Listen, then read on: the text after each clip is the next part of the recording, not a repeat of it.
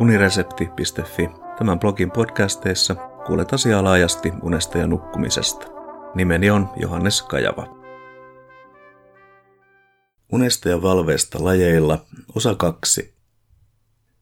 Yleisen teorian muodostamista unen merkityksestä ja tehtävistä vaikeuttaa siis ainakin osaltaan se, että uni ja nukkuminen toteutuvat eläinkunnassa hyvin moninaisilla tavoilla. Voikin sanoa, yhtäläisyyden sijaan vallitsee moninaisuus. Toisaalta olisiko filosofialla annettavaa tähän? Unessa olemisen kuvaamista voisi etsiä yhtäläisten piirteiden kautta perheyhtäläisyyden käsitettä hyödyntäen. Siirryn tässä aihepiirissä nyt toiseen vaiheeseen. Ludwig Wittgenstein, jonka käsialaa perheyhtäläisyyden teoria on, käytti siitä yhtenä esimerkkinä peliä. On olemassa lautapelejä, korttipelejä, joukkuepelejä, yksinpelejä, otteluita ja niin edelleen. Wittgensteinin mukaan peleissä et tule näkemään mitään, mikä on kaikille yhteistä, vaan tulet näkemään yhtäläisyyksiä, sukulaisuuksia, vieläpä kokonaisen sarjan sellaisia.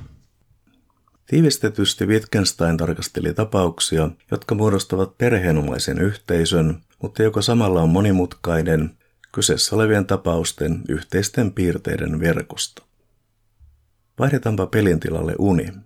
Ensinnäkin on tärkeää, ettei unen käsitteen alaa pidetä suljettuna. Mikäli pidettäisiin, se tarkoittaisi, että olisi etukäteen mahdollista määritellä, mikä on unta, mikä taas ei. Tämä rajaisi unessa olemisen tapojen, joita ei entuudestaan tunneta, esimerkiksi uuden lajin löytyessä, mahdollisuutta tulla tunnustetuksi unessa olemiseksi.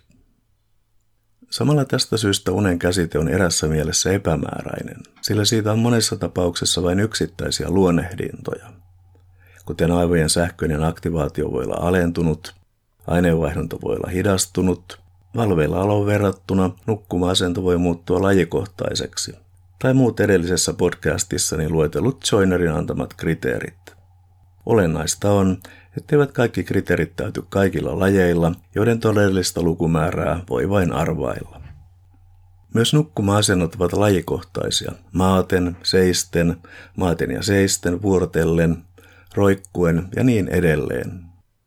Unipaikka voi olla maassa, maaperään kätkeytyneenä, kallion kolossa, pensaassa, puussa, ilmassa, meren pohjassa, vuoteessa ja niin edelleen.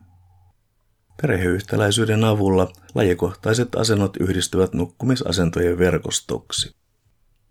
Selkeän määritelmän puuttuminen voi herättää kysymyksen, mitä merkitsee unessa olemisen käsitteen tunteminen ilman, että osaa muotoilla sen täsmällisesti sanoiksi.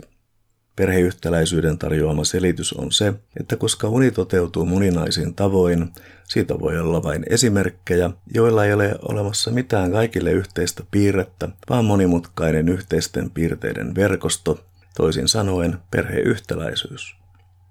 Perheyhtäläisyyden käsitteen avulla katoaa ongelma siitä, mitä unessa oleminen täsmällisesti ja poikkeuksetta olisivat Samoin se, että eläinkunnassa lajien uni toteutuu eräiltä osin tavoilla, joilla se toteutuu toisella lajilla, mutta ei kolmannella, kun taas kolmannella se toteutuu eräiltä osin samalla tavalla kuin viidennellä ja niin edelleen.